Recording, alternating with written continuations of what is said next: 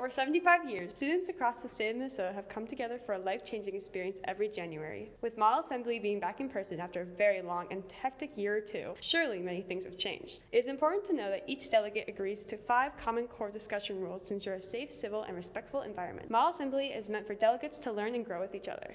Care for others. Know that each delegate is a person with their own feelings. Don't bully. Be honest. Know that a young government official comes with great responsibility. If anything happens, use integrity and know that words or actions will always have consequences. Respect others. Model Assembly is a place where all sorts of people attend. Treat others with the same respect you hold to yourself.